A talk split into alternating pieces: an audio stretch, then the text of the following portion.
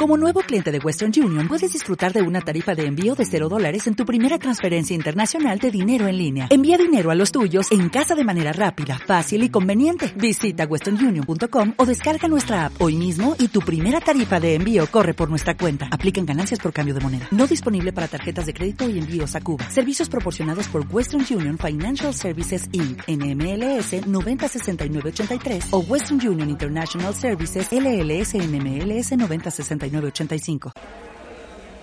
Gracias a todas por darme su tiempo el día de hoy. Vamos a estudiar un tema muy interesante, el tema del agua Omer, el significado de este día y la energía especial que tiene este día. Que sean estas palabras de Torah y las verajot para Refuah Shelema de Mauricio Moti Mordejai Ben Berta. Que Hashem le mande pronto Refuah Shelema, Refuah Tanefesh, Refuah Taguf. Les pedimos a todas que digan las respectivas Berajot y que Hashem le mande pronto Refuah Shelema. ¿Cuándo es la Guaomer? Mañana en la noche, Bezrat Hashem, y jueves es un día muy especial. En el conteo del Omer, el día número 33 todos estos días del agua Omer son días de elevación y de superación. Adrede, el conteo se hace de manera progresiva y, y no de manera regresiva, porque cada día que uno cuenta tiene que ser un día más. Así tiene que ser en la vida de la persona en general. Que cada año valga, que cada mes se supere uno más, que cada día aprenda uno algo pero no siempre es fácil. En la carrera de la vida hay veces se nos olvida esa parte del aprendizaje y la superación. Sin embargo, la Torá encomendó al pueblo de Israel contar 49 días entre Pesach y Shavuot para que sean días de superación y de elevación. Y dentro de estos 49 días hay días que se guarda cierto luto por el fallecimiento de 24 mil grandes hajamim, alumnos del gran Rabbi Akiva. Este luto consiste, para los hombres, en no cortarse el pelo. Algunos también acostumbran en no rasurarse. Y no se escucha música y no se hacen fiestas. ¿Hasta cuándo acaba este luto? No, hasta el día del Agba Omer. Según los Ashkenazim, el 33 del Homer acá, y para nosotros los sefaradí, el 34 del Homer ya concluye, porque ahí fue cuando acabó la epidemia que fallecieron estos alumnos.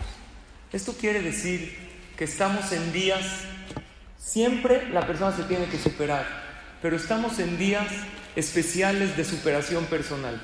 La superación personal tiene que ser tanto en las buenas como en las malas.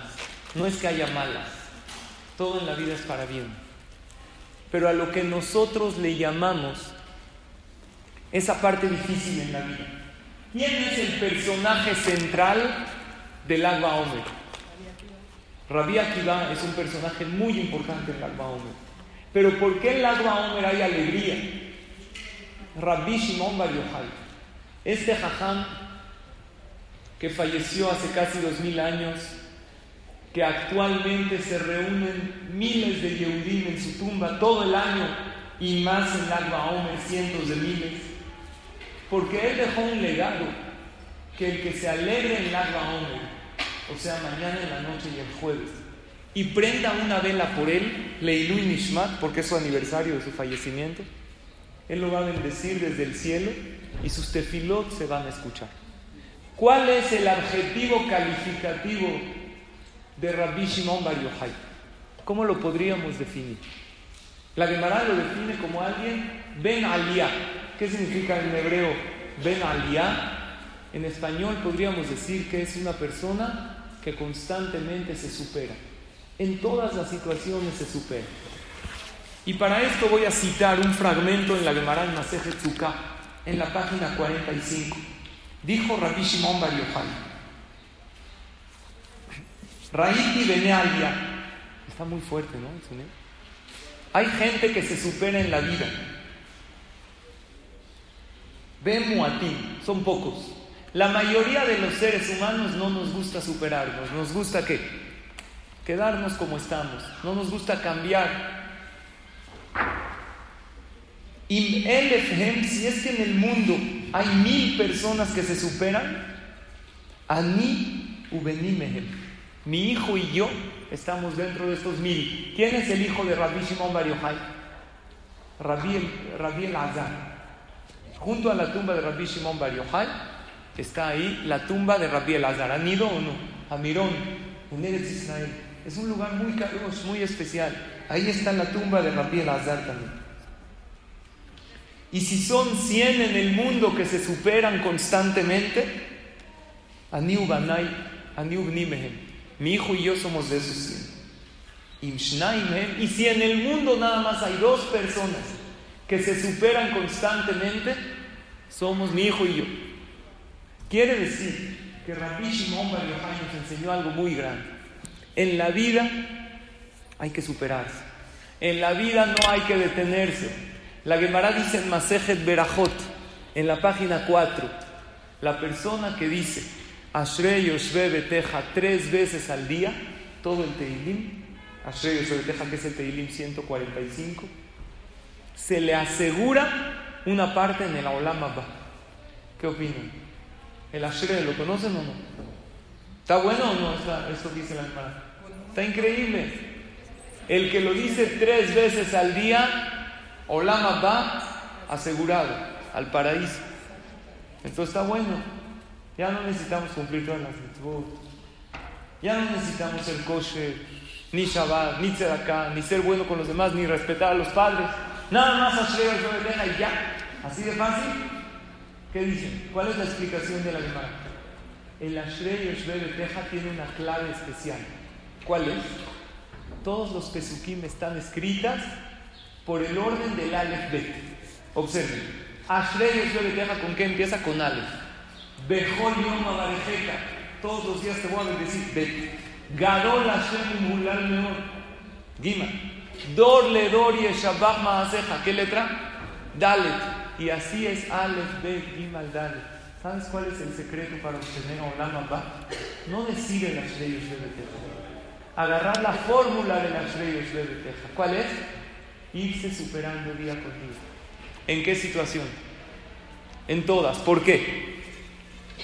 Porque hay gente que se supera en las buenas y en las malas se cae. Cuando le va bien, agradece, está contento. Pero cuando va bien, empieza a ir mal, se cae, se deprime. Hay gente al revés. En las buenas se olvida de Hashem. Pero en Barminan, en las malas, dice Teilim, se supera. Hay gente de un tercer tipo. En las buenas se olvida y en las malas se deprime. Y se olvida de Dios. ¿Cómo tenemos que ser nosotros? Elevarse en las buenas y reflexionar cada vez que hay pruebas en la vida.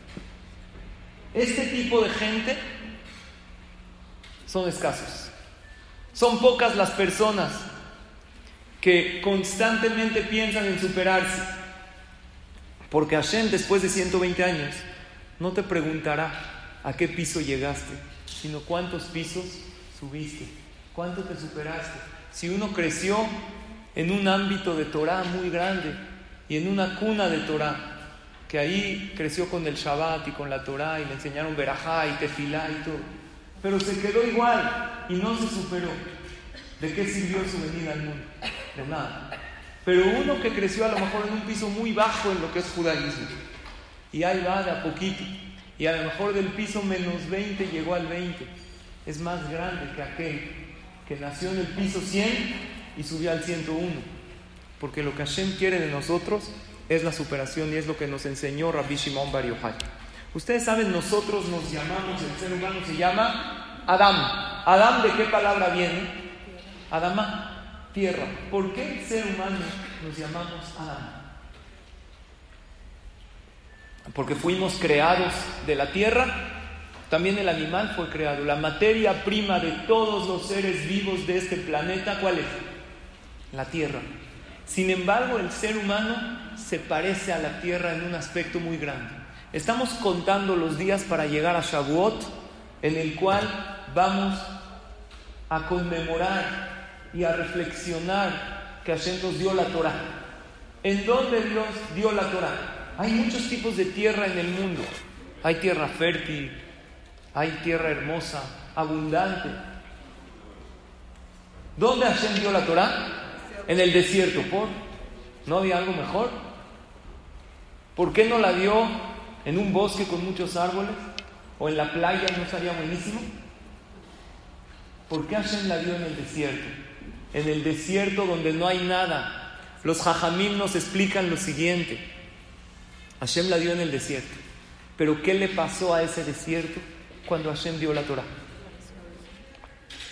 Floreció, se llenó de vegetación y de abundancia. Porque sí es verdad, hay desierto, hay lugares muy fértiles, pero lo que Hashem hizo con el desierto fue que convirtió el desierto en un lugar fértil y maravilloso. Y esta es la tarea del ser humano. Que cualquier persona, por más ignorante que sea, se convierta en alguien culto y conocedor de la Torah. Que cualquier persona, aunque nazca con malas cualidades y malas tendencias, y sea como hay varios tipos de personas. Hay uno que será un bosque y un árbol que todo el tiempo saca frutos y saca cosas buenas. Pero hay uno que es un cactus, lo tocas y sale seguido. Te acercas a él, a ella y te dice un comentario que te lastima. Esta persona no tiene esperanzas para superarse en la vida. Sí las tiene. Adrede Hashem entregó la Torah en el desierto para enseñarnos que cualquier persona se puede superar, que cualquier persona puede sembrar su tierra. Y ahora viene la lección de la clase. Y esto es lo principal del Agba Omer, lo que nos enseñó Rabbi Shimon Bar Yochai.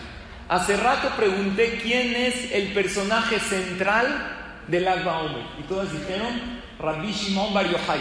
¿Qué pasó con Rabbi Shimon Bar Yochai en el Agba Omer? Falleció. Y como él falleció, él dijo que en lugar que se haga por él un luto, una tristeza, él quiere que se haga por él una fiesta y una alegría. Porque el día del fallecimiento de Rabbi Shimon Bar fue diferente a todos los fallecimientos. Ese día él reveló muchos secretos de la Torah y de la Kabbalah. Pero alguien mencionó que otro de los personajes muy conocidos en la Omer es Rabbi Akiva. Porque todos estos días, ¿por qué no nos cortamos el pelo? ¿Por qué no hay bodas? ¿Por qué no hay fiestas? ¿Por qué? Por el fallecimiento de 24 mil alumnos de Rabbi Akiva. Y aquí vamos a una lección muy grande en la vida. Todos nosotros somos una tierra, algunos tenemos un desierto, pero hay momentos especiales que dejas de ser adulto en la vida y te conviertes en grande. Y hay algunos momentos que algunos los aprovechan, que dejas de ser grande y te conviertes en un héroe. ¿Qué es un héroe? Hay una persona que fue Hayal, fue soldado en el ejército de Israel. Y después de haber quedado herido de gravedad, ya no podía dedicarse a estar en el campo de batalla. Pero ¿saben a qué se dedica? A lograr hacer de soldados ordinarios soldados extraordinarios. Y a lograr hacerles ver que existe un momento en la vida que te conviertes en un héroe. ¿Cuál es ese momento que te conviertes en un héroe? Una persona normal continúa, avanza, pero cuando ya no puede, ¿qué hace? Se rinde, levanta los brazos. Pero una persona extraordinaria es aquel que hace algo más. La diferencia entre ordinario y extraordinario es la palabra extra. Es aquel que hace un poquito más. Había un papá y un hijo en Estados Unidos, manejando había un huracán, se avecinaba un huracán. El hijo estaba aprendiendo a manejar, estaba con el papá en el coche. Y empiezan a escuchar en el radio que se avecina un huracán. Y de hecho ven a lo lejos un viento fuerte. El hijo le dice, papá, voy a parar aquí, me voy a orillar. El papá le dice, no, continúa. No estamos en peligro, tienes que seguir un poco más. Va siguiendo un poco más y el viento se vislumbra que ya se están acercando a él. Y le dice, papá, voy a parar acá. El papá le dice, hijo, continúa. Él vio que habían varios coches que se estaban orillando. Le dice, papá, algunos ya se están orillando. El papá le dijo, sigue, todavía no estamos en peligro, tienes que seguir. De repente vi un tráiler enorme que se orilla en la orilla del camino. Le dice, papá, si este tráiler se orilló, ¿cómo nosotros vamos a seguir? Hijo, todavía podemos seguir. Despacio, pero siguieron, siguieron, siguieron. Se metieron al, al, viento y ahí había un poco de viento fuerte. Sin embargo, continuó hasta que Baruch Hashem pasaron el peligro y le dice el papá, ahora sí, hijo, detente en el camino. Le dice, papá, ¿por qué ahorita detenerme? Ahorita ya pasamos.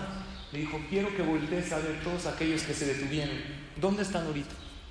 Están casi en el ojo del huracán, están en un peligro grande. Nosotros continuamos y nos salvamos. Hay veces en la vida pasa que tú ves que uno ya dejó, el otro se rajó, uno dijo ya no con mi matrimonio, se divorció. Y una persona que piensa, ya me voy a rendir. Pero el momento que te haces héroe es el momento que tú continúas. El momento que dices un paso más, todavía puedo. ¿Quién dio ese paso más? Rabí Akiva. Rabí Akiva fue una de las personas más grandes en la historia del pueblo de Israel. Tan grande que competía con Moshe Rabben en categoría espiritual. Cuando Hashem le dio la Torah a Moshe Rabben, le enseñó todas las generaciones. Moshe Rabben nos vio a nosotros, vio al pueblo maravilloso que tenía y vio a una persona dando una clase a 24 mil alumnos. ¿Quién era esa persona? Rabbi Akiva. Tuvo la yeshiva más grande que existió en la historia. La yeshiva más grande hoy en día puede ser la yeshiva de Lakewood en Estados Unidos o de Mir, que tienen 8 mil alumnos. Esas dos yeshivot juntas no hacen la yeshiva de Rabbi Akiva. Rabbi Akiva tenía 24 mil grandes talmidei Jamín. Si yo te digo que llegó a la categoría de Moshe Rabbeinu, si me dejarías adivinar y me preguntarías cómo nació Rabbi Akiva, te diría seguramente fue hijo de un gran jajam, el hijo primogénito de alguien grande y el papá le enseñó Torah desde chiquito. Pero para nada, no fue así. A los 40 años empezó a estudiar, no Torah. ¿Qué empezó a estudiar a los 40 años? Aleph, Bet, Gimal, salud. Nosotros le llevamos ventaja a Rabbi Akiva. Porque ya estamos estudiando Torah y todavía no tenemos 40 años, las presentes. Yo ya. Eso quiere decir que Rabí Akiva empezó de cero y llegó a ser. Ahora, espérate, Rabí Akiva no nada más era jajá, era general del ejército, Señor. Dirigía el ejército del pueblo de Israel. Y aparte tenía la yeshiva más grande del mundo. Llegó a la cúspide del éxito cuando él tenía casi 90 años. Murieron todos sus alumnos. No quedó uno. No es de que murieron mil, dos mil, veinte mil, no. ¿Cuántos murieron? Todos. No quedó uno vivo. ¿Qué hubiera hecho una persona normal en esa situación? Dios no está conmigo. Dios me abandonó. Toda la Torah que enseñé y que estudié no sirve. Y si hubiera quedado deprimido en su casa, con las heridas emocionales hasta el final de su vida, que hasta el final tenía 90 años. Sin embargo, Rabí Akiva no hizo eso. Eso es un héroe. ¿Qué hizo Rabí Akiva? Pasaron unos años, dijo, voy a continuar. Fue al sur de Eretz Israel. Dijo, pues nada más tengo 100. Tengo nada más 100 años, todavía estoy chavo. Puedo continuar. Y fue al sur de Eretz Israel y de los 24 mil alumnos que tenía, ¿a cuántos logró convocar para una nueva yeshiva? A cinco alumnos. Y con esos cinco alumnos comenzó Rabbi Akiva nuevamente de cero. Y esos cinco alumnos era uno Rabbi Shimon Bar Yochai, ese gigante que vamos a conmemorar en la Otro Rabbi Meir Balanés, que fue su aniversario. ¿Cuándo fue? El domingo. Jajamín dicen que desde el aniversario de Rabbi Meir Balanés Siete días están las puertas del cielo abiertas para que le pidamos a Hashem. Por eso en Lagba Omer, que va a ser mañana en la noche, las dos velas principales que se encienden, ¿cuáles son? Rabbi Shimon Bar y ¿cuál más? Rabbi Meir Balamis. Y Rabbi Akiva comenzó de cero. Hay que entender, imagínense una persona que tenía una empresa de 24 mil empleados. Es algo impresionante. Y quebró la empresa y todos se fueron. Los tuvo que liquidar a todos. Y de repente Hazit empezó de nuevo. Y abrió un puesto de tacos. Con cinco taqueros escuchando ahí la seta, cachando la piña dándole los tacos a la gente. ¿Cómo se sentiría? Totalmente deprimido, acabado. Sin embargo, ¿qué dijo Rabí Akiva? Esto tengo, con esto continúo. Puedes ser una buena persona mucho tiempo, pero la prueba está cuando te caes. Ahí es la prueba. Si te vuelves a levantar, si eres nada más una persona grande o eres también una persona fuerte. Y ahí está la diferencia entre los dos tipos de soldados. Hay soldados en el ejército que continúan. Y hay uno que le dicen, bueno, ya para, detente. Y ese soldado dice, yo nunca me voy a detener. Y nuestro judaísmo está compuesto de gente que fueron héroes, de gente que luchó, de gente que continuó hasta el final. Una persona que era Abraham vino que había pura idolatría en el mundo y él se atrevió a ir en contra de las ideologías de todos. Y el mar se nos partió cuando todo el pueblo de Israel estaba desesperado y llegó uno que se llamaba Nachshon Ben Aminadab y dice, yo camino hasta el final. A ver, Dios qué hace, yo voy a hacer lo mío. Y David Amelech, ¿por qué fue David Melech Israel Jaime Kayan? ¿Por qué? ¿Qué tuvo de especial? ¿Cuál fue su acto heroico? Había un gigante que se llamaba como Goliat. Y él estaba maldiciendo el nombre de Hashem. Y él no lo pudo soportar. Y le dijo, no vas a poder. Y él dijo, yo no voy con mi fuerza, voy con la fuerza de Hashem. No estamos hablando aquí fuerza humana contra fuerza de un gigante. Goliat un gigante. Yo voy con la fuerza de Hashem. Y gracias a esa gente maravillosa, nosotros continuamos. Y así hay muchos papás que dicen, ya no puedo con mi hijo. Pero el papá extraordinario y héroe es aquel que dice, a este hijo lo voy a sacar adelante, sí o sí. Y a mi matrimonio lo voy a sacar adelante, cueste lo que cueste. Esa gente que son héroes, son gente que se marcaron por hacer algo especial. Porque solo cuando pasas pruebas difíciles, te puedes convertir en un héroe. Y nosotros de aquí aprendemos que un rabí Akiva a los 100 años no paró. Y gracias a que él no paró, nosotros estamos aquí. Ahora lo que nos toca a nosotros es seguir su ejemplo. Quiero pasarles un video maravilloso e increíble que hizo mi papá. Mi papá, mi maestro, dura dos minutos. Pónganle mucha atención. Creo yo que tiene un mensaje muy especial para nuestra vida. Llegó el mes de Iyar. El día 22 de este mes se cumplen casi 90 años del fallecimiento de una de las figuras de la Torá más relevantes de nuestra historia. Rabbi Shelomo Eliezer Alfandari Zeher Sadik Libraja, nacido en lo que hoy es Estambul, Turquía, de una familia de grandes Talmideh Jajamim. Vivió casi 120 años. Podríamos hablar de él durante horas, pero vamos a referirnos a un aspecto de su vida. Después de una larga trayectoria como Rab en diversas comunidades, se trasladó a la ciudad de Damesek, Siria, donde compartía el liderazgo espiritual con otro de los grandes de aquella época, Rabbi Ishaq Abulafia Zecher Tzadik Libraja. Allí, en el Sham, el Hajam al-Fandari, como lo llamaban, Promulgó nuevos reglamentos comunitarios, organizó el kashrut, se ocupó personalmente de las instituciones educativas y fundó una muy importante yeshiva, además de impartir personalmente clases de Torah y pronunciar sus maravillosos discursos. Todo eso cuando contaba con 80 años de edad.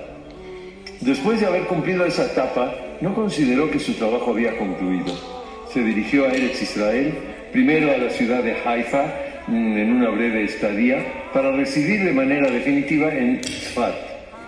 Allí fue nombrado por unanimidad por todos los grandes rabbanim de esa sagrada ciudad como Rosh HaRabbanim, la máxima autoridad rabínica, cargo que ejerció durante 40 años más hasta el final de sus días. Rabbi Shelomo Eliezer Alfandari, Zecher Tzadik Libraja, no solamente fue un ejemplo de dedicación a la Torah y a las mitzvot y de la difusión de nuestros valores, sino que lo que más nos enseña es que la vida no acaba hasta que se acaba, como se dice popularmente. Alguien podría decir que hizo todo lo que hizo en tanto tiempo porque Hashem le dio la fuerza y los años para llevarlo a cabo. Pero sería más acertado concluir que fue al revés. Hashem le dio la fuerza y los años por todo lo que hizo y por todo lo que se propuso hacer.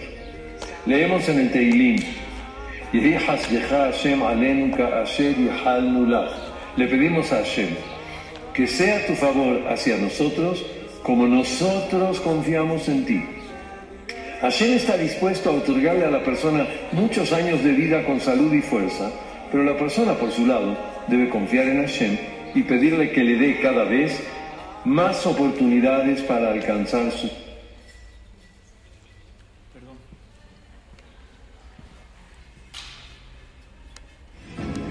Perdón. Disculpe.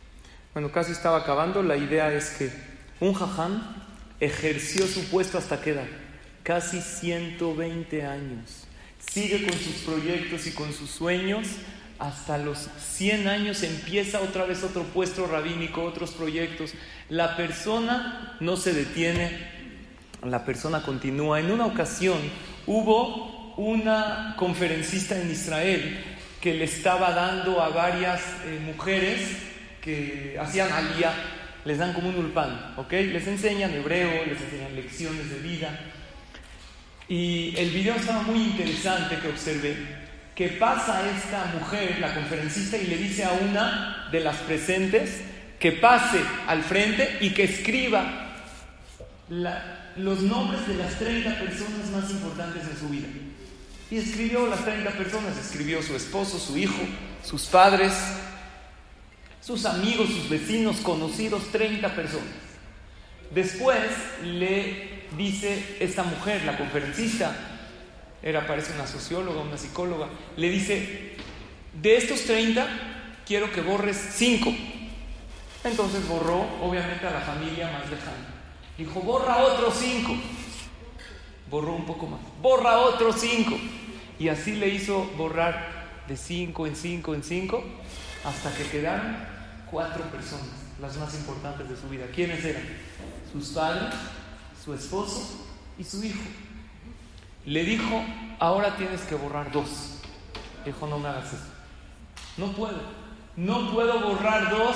No puedo decir quién es más o menos importante en mi vida. Le dijo, tienes que hacer. Haz un esfuerzo. ¿A quién borró? A sus padres. Los borró de la lista.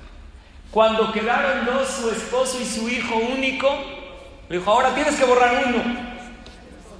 ¿A quién borró? Dijo, no, no puedo borrar nada. Uno tienes que borrar. ¿A quién borró? No sabía quién borrar. Y su esposo lo estaba checando de ahí atrás. No podía borrarlo. No sabía quién borrar. Se iba aquí con el, el borrador y acá. Le dijo, decide al final borra a su hijo. Y alguien dice, ¿cómo puede ser? Tu hijo es lo más importante que tienes en la vida. A ver, explícanos. Y ella dijo las siguientes palabras.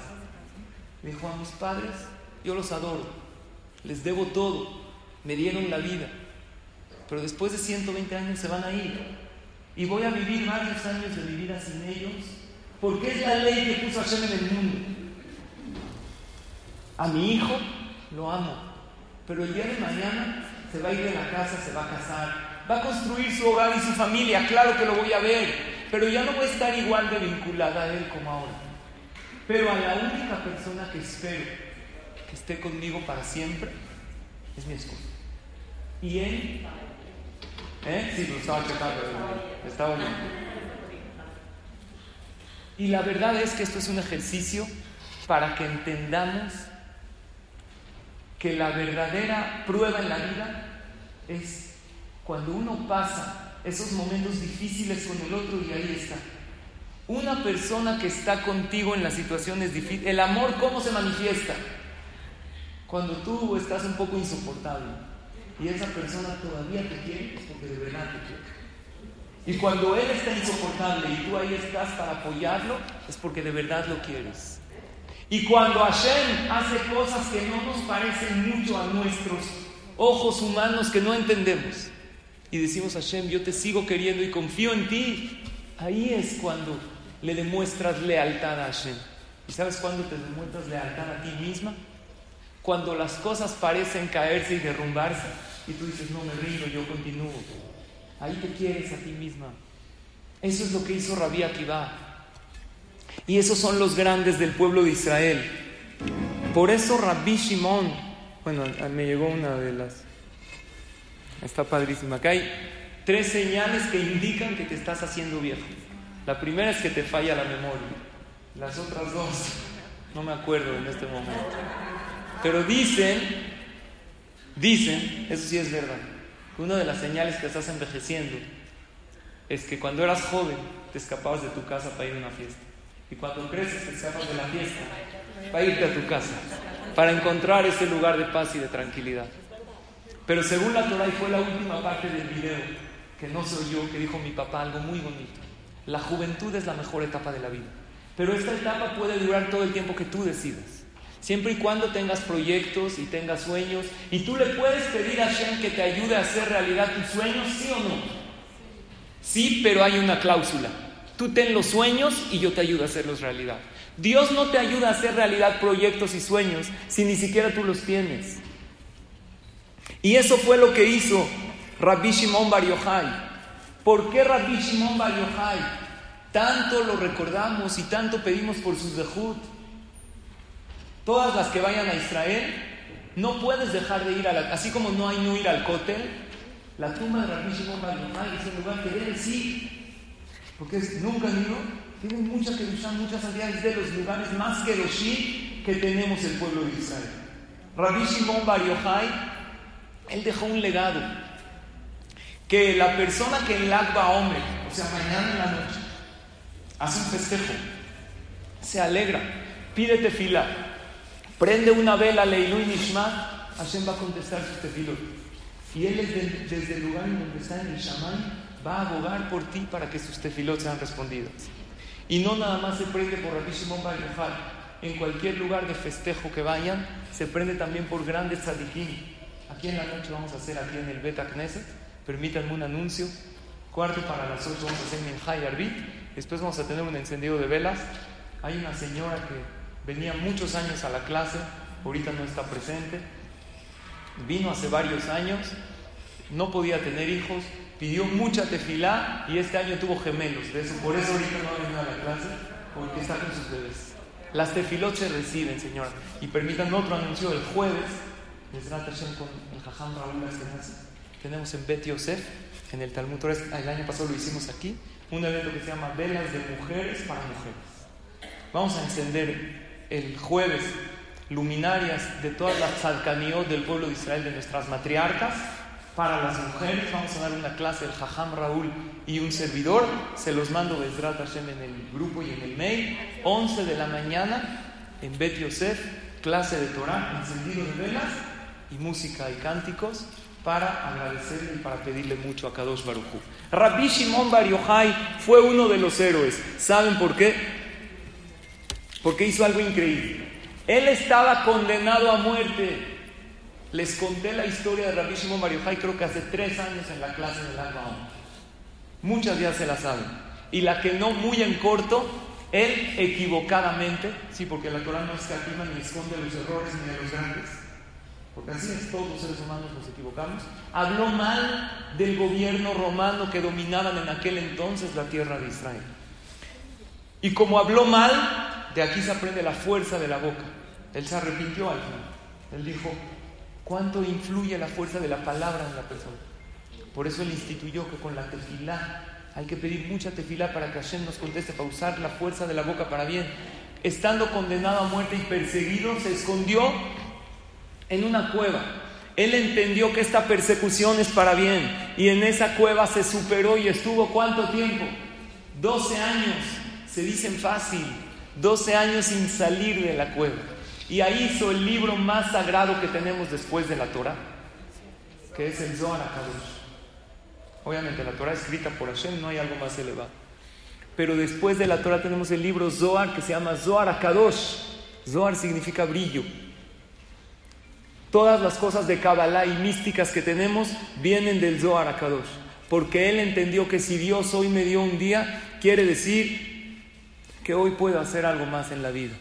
Hoy es un día especial para mí. Y si entiendes que este problema Hashem me lo puso para que me supere más, entonces lo vas a hacer. Imagínense la siguiente escena. Una persona que va a una entrevista de trabajo. ¿Ok? Y eh, se prepara y lleva sus papeles, su currículum. Y a la mitad de la entrevista, después de 10 minutos de la entrevista, el director de la empresa que lo está entrevistando le empieza a gritar. Le dice, tú eres un inútil, ¿para qué te presentas hacia la mitad de la nada? Lárgate de aquí, ni soñando te voy a dar el puesto. ¿Cómo se va esta persona? Hazid, todo cabizbajo, ofendido, ¿sí o no? ¿Qué pasaría? Escena número dos.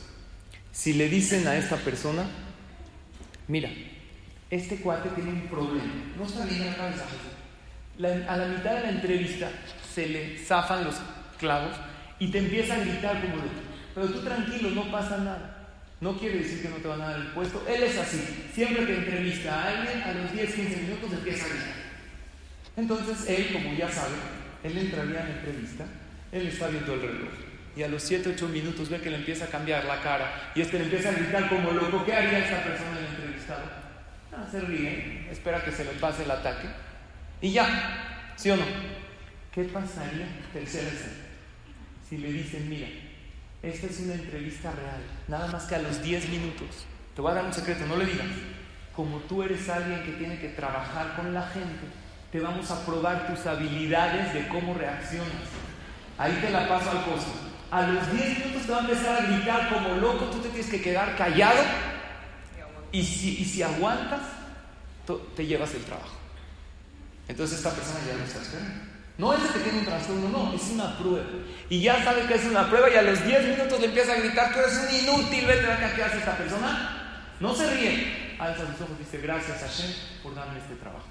¿Sí o no? La vida de la persona, ¿cuál es? Algunos lo ven como el lado uno, como que le cayó de repente y no ofendo. Otros lo ven como el 2, que no está tan mal, este cuate está loco. Y otros lo ven, todo es una prueba, me están probando. Si lo paso, entonces, ¿qué crees? Estoy accediendo a algo muy grande. No me rindo también en los momentos difíciles, porque yo sé que esto también es para mi bien. Yo sé que en la vida vine a superarme en todas las situaciones. Pero vean esto. Esto es un poco doloroso. Hay, todos estamos en la vida para superarnos, ¿estamos de acuerdo, sí o no? Pero hay quien está en la vida para hacer que los demás se superen, pero no de la mejor manera. Nosotros claro que tenemos que hacer superarse a los demás, a nuestros hijos, a los que nos rodean, enseñarles con nuestro ejemplo de tranquilidad, de bondad. Pero hay gente que indirectamente, de una manera no bonita, le enseñan a los demás a superarse. Voy a decir a qué me refiero. Me da miedo que se caigan. Ya están todos volteando para allá. ¿Quién me subo ahí a darle clase? En un campamento en Estados Unidos. Era un campamento muy peculiar. Este camp se llevaba a cabo en verano, todavía existe, y hay en ellos niños normales y con ellos también niños con capacidades diferentes. ¿Para qué es este campamento? Número uno, para que estos niños discapacitados o limitados convivan con otro tipo de niños que son normales, porque ellos todo el año trabajan en escuelas para niños especiales. Y número dos, para que esos niños que Baruch Hashem están con todas sus capacidades y bien de salud y emocionalmente, conozcan y ayuden también a los niños que más lo necesitan. Entonces, pues después de un verano de estar con ellos, es muy bonita la sensación de estos niños. Un Madrid del campo, uno de los que se dedicaba a manejar uno de los grupos, decidió que si existen estos niños en el mundo con capacidades limitadas, algo pueden lograr. Ellos también vienen a superarse. ¿Para qué Hashem los mandó al mundo? Todos Dios nos mandó para superarnos. Entonces él decidió pegarse a uno de ellos y enseñarle, aunque sea algo, a comer por sí solo, a poder mencionar una frase o unas palabras bien. Y este Madrid que se dedicaba a su grupo, se dedicaba en sus tiempos libres a ayudar a este niño con capacidades limitadas para que algo pueda lograr. Ya sea ponerse una ropa, ya sea comer solito aunque sea un bocado, pero él dijo, voy a lograr que este niño haga algo. Así pasó un mes. ¿Y qué creen que logró que haga? Nada. No pudo lograr que este niño con capacidades limitadas dé un paso más. Después de todo el mes que él estuvo tratando y esforzándose, estaba frustrado, porque dijo, tanto me esforcé para que él avance y no logré nada. En una ocasión se encontró a uno de sus amigos. Le dijo, ¿cómo puede ser? Dios manda a todas las personas en la vida para que se superen. Yo intenté que ese niño enfermo se supere y no lo logré. Quiere decir que él no tiene margen de superación. Entonces, ¿para qué vino al mundo? Y le contestó increíble. Le dijo, hay quien está en este mundo para hacer que los demás se superen. ¿Sabes para qué Dios lo mandó? Para que tú te superes. Él es una Neshama especial. Pero Dios lo mandó a este mundo para que tú trabajes tu paciencia. Hay gente en este mundo que ellos no se pueden superar. Por ejemplo, un bebé. Un bebé no está en la etapa de superación. Un bebé recién nacido todavía no trabaja su enojo, su mal genio, nace con ciertos rasgos de carácter. Nada más que Hashem le da un gen, una gracia especial a ese bebé, para que podamos atenderlo y crecerlo. Porque si no, es un ser tan egoísta que no podríamos darle nada a él. Nada más recibe y no da. Entonces, ¿para qué Hashem creó al bebé? No para que se supere para que te superes tú. Después, cuando el bebé ya acabó la misión de hacerte superar a ti, ahora se empieza a superar a él. Y existen otros seres humanos que Barminan están en una situación muy difícil. ¿Para qué hay gente en el mundo Barminan en estado vegetal? ¿Se pueden superar? No. Entonces, ¿para qué Dios los mantiene vivos?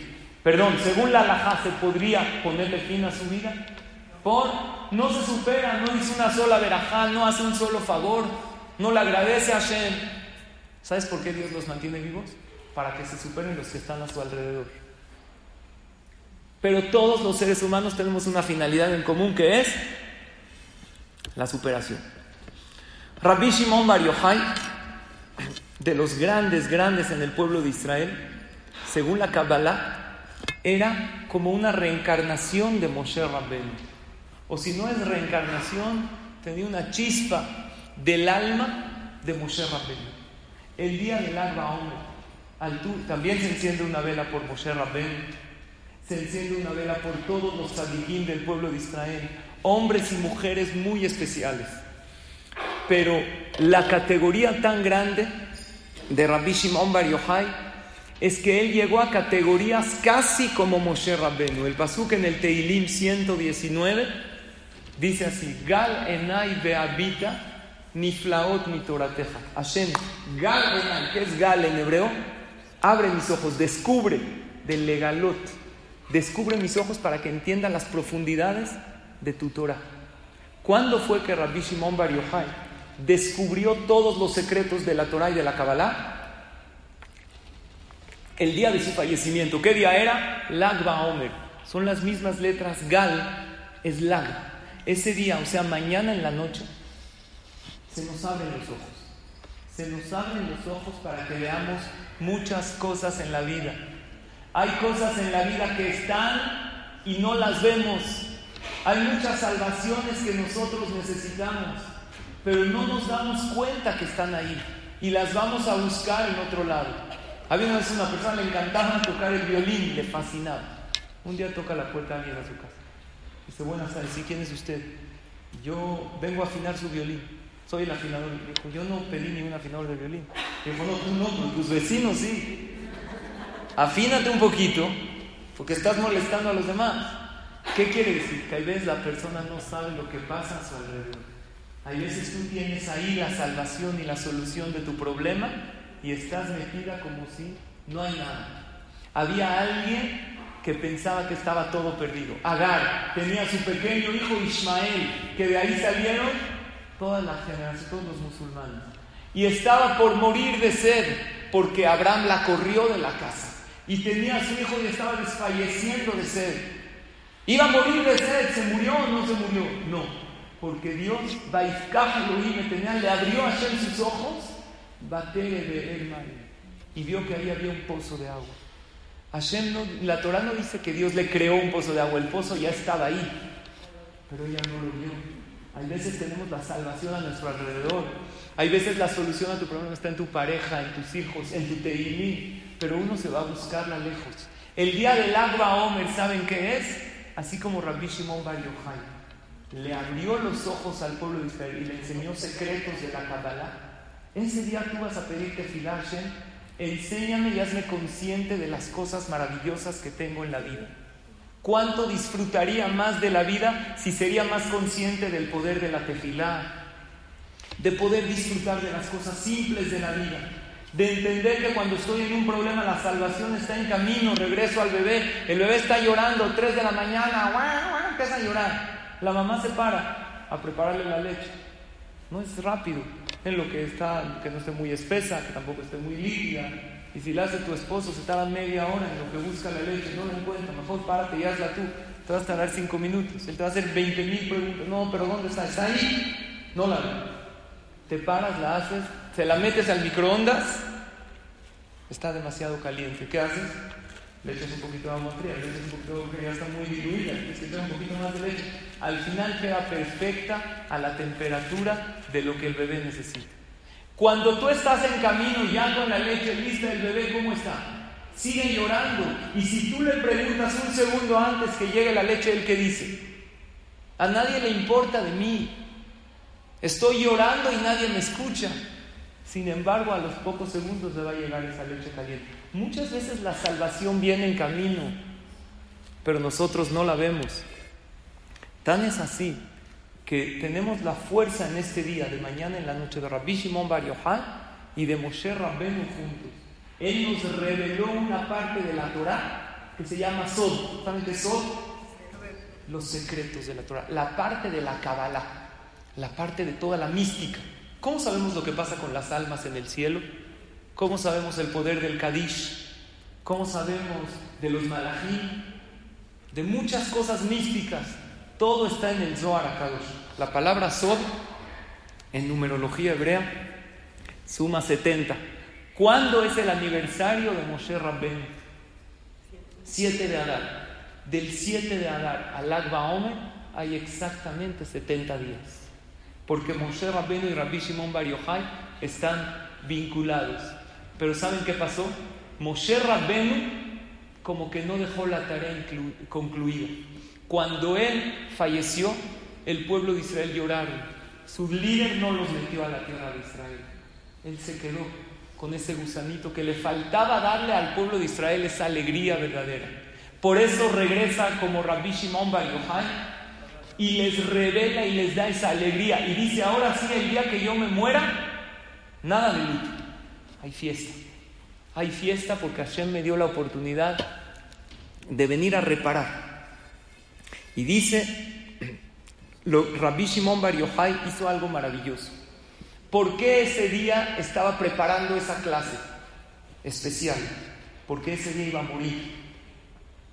Y Rabbi Shimon Bar Yochai detuvo el sol. Él tenía una clase que le quería decir a sus alumnos. ¿Por qué? Porque él como sabía, ustedes saben, conocen gente que antes de morir empiezan a hablar de la muerte. Es real. Y empiezan a decir que están viendo a gente que ya se fueron junto a ellos. Empiezan a decir, está viviendo, ahorita estoy viendo a mi papá que viene por mí. Estoy viendo aquí a mi abuelo, que ya falleció hace mucho. ¿Por qué? Porque existe, se empiezan a vincular con el mundo de allá. Rabbi Shimon Bar Yochai sabía que se iba a morir. ¿Y qué hizo? prepara una clase. ¿Por qué prepara una clase? Cada quien prepara una clase dependiendo de la audiencia. Rabbi Shimon Bar Yochai sabía que iba a llegar al cielo y le iban a decir, ah, bienvenido Rabbi Shimon, Jabod, un shiur, damos una conferencia. ¿Quién se va a sentar a escuchar ese shiur? Abraham Avinu, Yitzhak, Jacob, Moshe Rabbenu, todos los tzadikim y tzadkaniot de la historia. Hay que hablarles cosas muy profundas. Rabban Shimon, Rabbi Shimon Bar empezó a preparar esta clase y se la estaba diciendo a sus alumnos. Y esa clase que dio Rabbi Shimon Bar cuando subió al Shamay es lo que dejó en el Zohar. Por eso gran parte del Zohar no lo entendemos. Y ese es uno de los motivos que prendemos velas en la agua. En lugares acostumbran a encender fogatas. ¿Han visto o no? Hay lugares donde acostumbran. En México generalmente los de Sion, velas. Porque ahorita con la contingencia, mejor no fogatas. Se contamina el aire. Pero velas, ¿por qué velas? La vela número uno representa la luz. Y el día que Rabbi Shimon Bar falleció, un día como mañana en la noche, tenía una luz en su cara impresionante que parecía un ángel más que un ser humano. Y una luz maravillosa rodeó su casa. Vean cómo todo está relacionado con luz. Y antes de morir, ya llegó el tiempo de que se meta el sol. Y Dios dijo, este día va a morir. Pero él detuvo el sol. Y le dio la orden a... Hubo tres personas enormes que detuvieron el sol. ¿Quiénes fueron? Moshe Rabben, Yehoshua, Moshe Rabben en la guerra de Amalek, Yehoshua Binun al entrar en Israel, también estaba gran, y Rabbi Shimon Bar Quiere decir que hay un día de muchísima luz, por eso prendemos vela. Pero ¿saben qué representa una vela? La vela representa que la vida continúa. Por eso cuando prendas una vela, pídele a Hashem que Él prenda tu vela, que esta vela nunca se apague que hasta los 120 años tenga ganas de, seguir soñando y de tener proyectos y de no parar nunca, aunque hay adversidades, porque hay jóvenes de 100 años y hay viejos de 18, hay gente de 18 que no tienen ganas de hacer nada y están tirados en la cama y no saben para qué pararse un día más, porque no tienen proyectos de vida y sueños. Por lo tanto, dice el Zohar Akadosh, cada Yehudí es como una letra de la Torah. Cada persona tiene una misión y a veces la misión de esa persona es cambiarme a mí, como aquel niño discapacitado, hacer que yo me supere. Y cada vela es especial, única, da luz propia y brillante y maravillosa. Por eso prendemos velas. Cada Yehudi es como una letra del Sefer Torah. Un Sefer Torah que le falta una letra, ¿qué le pasa? Es fácil deja de ser válido. Por lo tanto, vamos a ver consejos prácticos que podemos hacer desde mañana en la noche para lograr agarrar toda esta energía del agua Homer. Número uno, si puedes en el Beta Knesset prender estas dos velas, sería increíble. Si no, en tu casa también es bueno. Una para Rabbi Shimon Bar Yochai y otra para Rabbi Meir Baalanes. Número dos, encender una vela para algún tzadik o tzadeke de Am Israel con el nombre de la persona. Si yo me llamo Shelomó, tratar de encender la vela, cada año trato en el Knis de encender la vela de Shelomó. Y si yo quiero pedir por alguien que se llama Abraham, entonces voy a prender una vela para él y voy a pedir refuá Shelema para esa persona. De uno mismo o de alguien más. Número tres, pedir mucha tefila este día tiene una energía para ponerle fin a todos los problemas. Porque el día del Agba Omer, ¿qué pasó? Pascumilamut, dejaron de morir los alumnos de Rabbi Akiva. Aún según la opinión que dejaron de morir el 34 del Omer, el día del Agba Omer acabó la principal epidemia. Y número 5, 4, estar contentos y agradecidos, ya que así jalamos la energía del día. Desde mañana en la noche, Besrat Hashem y otra tarea importante desde el Agba Omer hasta Shavuot, porque acabando el Agba Omer, sigue Rabbi Shimon Bar Yochai con esa energía dándonos, porque ya estudiamos que Rabbi Shimon Bar Yochai viene de quién? De Moshe Rabben. Y es el personaje de Shavuot que nos dio la Torah. Número uno, debemos aumentar el estudio de Torah. Trabajar en alguna cualidad, controlar algún impulso y agradecer y pedirle a Kadosh Baruchu un milagro desde el agua Omer hasta Shavuot. Y veremos que Bezrat Hashem se va a cumplir. Prácticamente, supérate día a día porque para eso viniste al mundo. Cada día de tu vida, en cualquier situación, puedes hacer algo.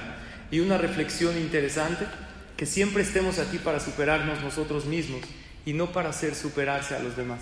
Que aun cuando lleguemos a la vejez, que no seamos de aquellos que Hashem nos da vida para que los demás se superen que usemos nuestra vida para superarnos a nosotros mismos.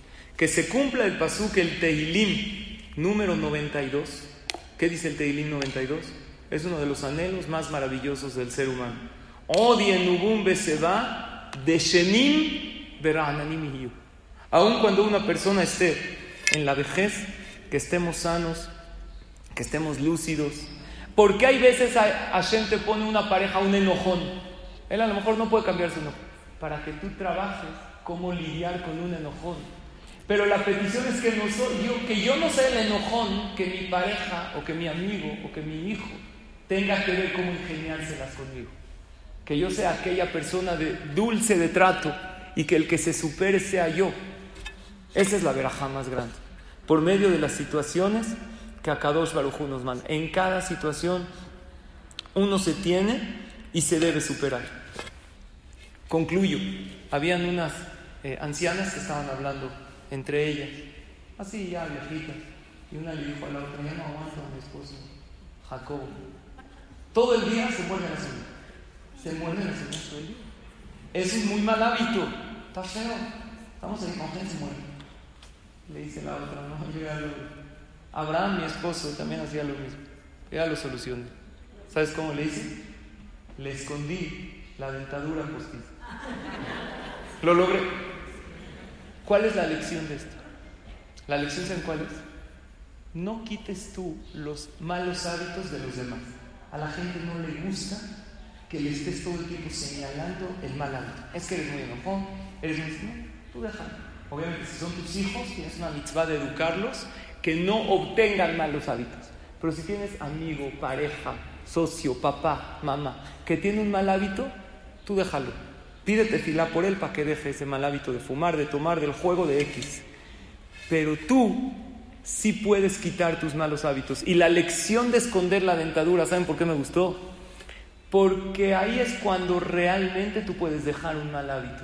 Porque si lo tienes todo el tiempo al alcance, tarde o temprano vas a caer. En vez de alejarte del enojo, por ejemplo, aléjate de las situaciones que te hacen enojar. En vez de alejarte de la presunción, aléjate de las situaciones que te hacen presumir. A lo mejor estar con esta gente te hace un poco arrogante. Quita los medios que te llevan a... Y acabo con una frase de Benjamin Franklin que me gusta mucho. Él dijo así, mantente en guerra con tus vicios, toda la vida, en paz con tus vecinos y deja que cada año nuevo te encuentre una persona mejor. Y yo digo, deja que cada día nuevo de tu vida, que cada día que pasa, te encuentres una persona mejor, porque la finalidad de la vida y lo que nos enseñó Rabbi Shimon Bar Yochai, y por eso fue maravilloso, y por eso Rabbi Akiva fue un héroe, porque nos enseñó a ser Ben Aliyah. Recordemos que para ser una persona de superación, en las buenas, agradecer esas cosas maravillosas, y en las situaciones difíciles, pasar esas pruebas y saber que estas vienen de Hashem. Los malos hábitos de los demás, déjalos Tú trata de mejorar tus malos hábitos hasta el final de tu vida. No dejes de soñar. Prende esa vela en Lagba Ome y pídele a Hashem que Él la prenda. Hashem, ayúdame a ver mis sueños hechos realidad. Nada más Dios te dice, tráeme tus sueños. Tráeme tus proyectos de vida. Yo me encargo que estos se hagan realidad. El que más eh, anhela es el que más logra finalmente y esa es nuestra finalidad en la vida. Quiero eh, bueno, agradecerles a todas por su atención y anunciar algo. Primero que todo, lo de ya acabé la grabación.